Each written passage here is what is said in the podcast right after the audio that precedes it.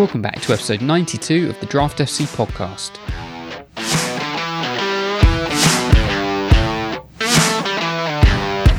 Welcome back to the Draft FC podcast, podcast dedicated to all things Draft FPL. My name is Mitch and I'm your host for another game week preview, going over waiver options, hidden gems, and general Premier League chat ahead of game week 6. In game week 5, there were lots of goals, not many clean sheets to be had, and generally less squad rotation than I anticipated, which means we should have a knock on to the weekend games with some more rotation then too. The biggest result was Southampton's 2 1 win over Chelsea, while elsewhere the results went pretty much as expected. The one downside to draft content is that generally we have to steer clear of reviewing the superstars, but I think special mention has to go to Erling Haaland and those who got him on draft day. I just had a look back at the draft ranks dashboard and his average draft position was fifth overall, which pre draft I'd have said was very fair, but um, after just five matches, it seems like an absolute bargain, whichever position you picked him up in, should you have been lucky enough to get him.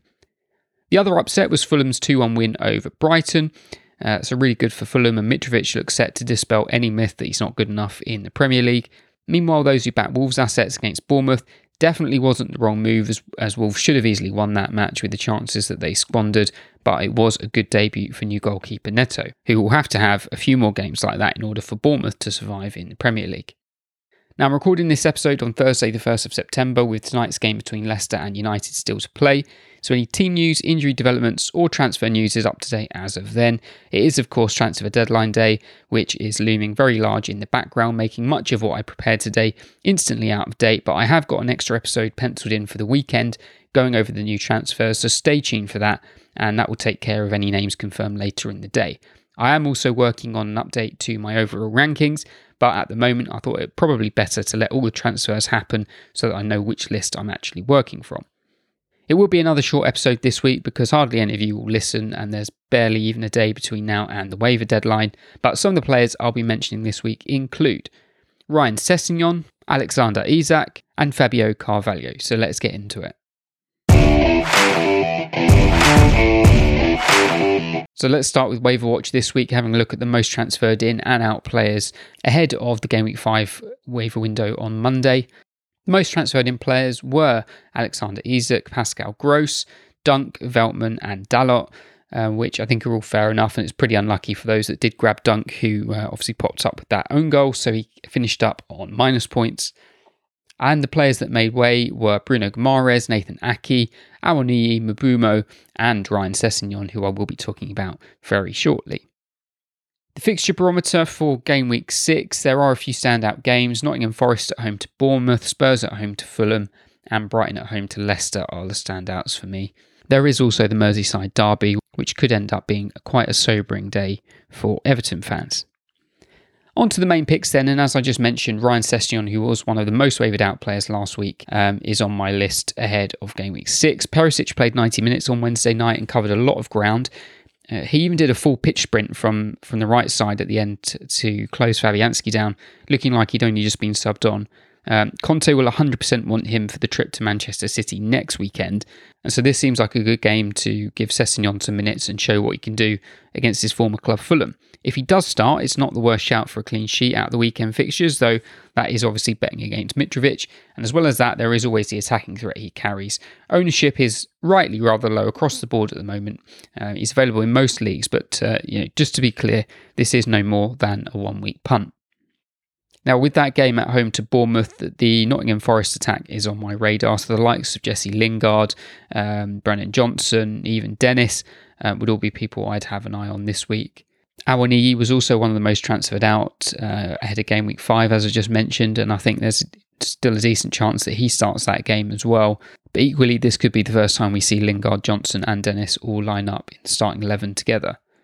Out of their attackers, Lingard is generally the most owned, but even his ownership doesn't really creep up beyond the 30% mark, depending on your league size.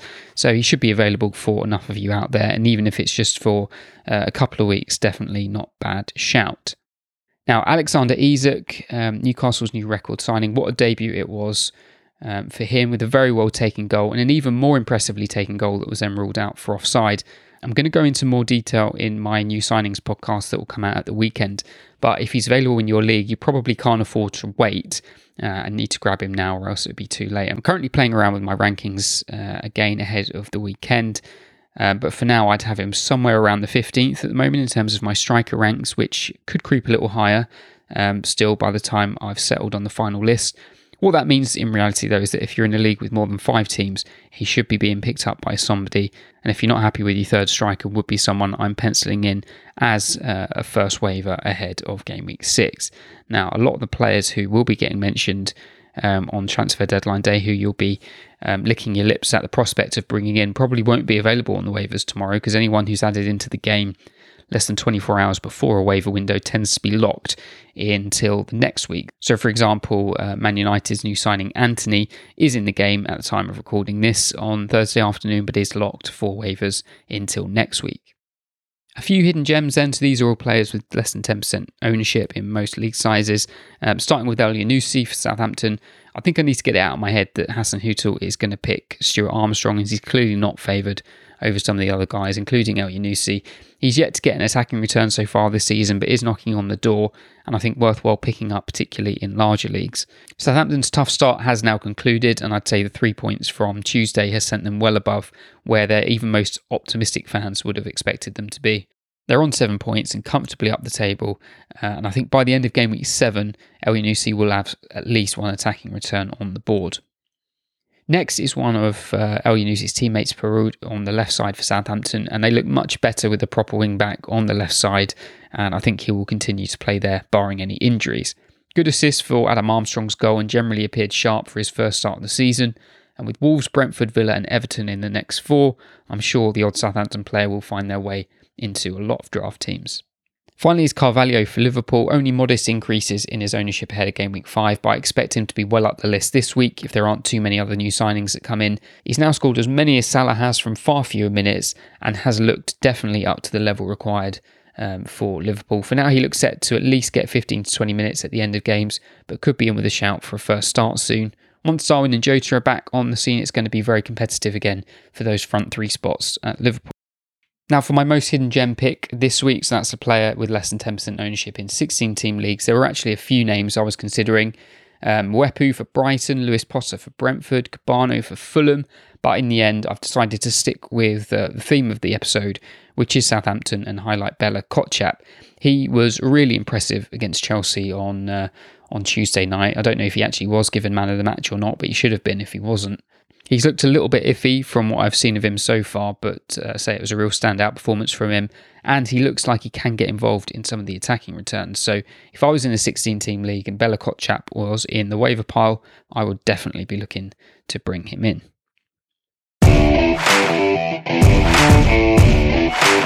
So that's all I'm going to do for this week. As I said, most people are going to be um, having most of their attention on transfer deadline day, and rightly so. Um, and obviously, such a tight turnaround, I doubt many of you will even have time to tune in and listen to this before tomorrow morning's waivers. The opening game on Saturday is that Merseyside derby between Everton and Liverpool, so we've got a very standard waiver deadline of 11am UK time on Friday morning. As I mentioned, and I've already had a couple of questions on Twitter about it, the very new signings, so those who are only just getting added to the game, will be locked ahead of this waiver window.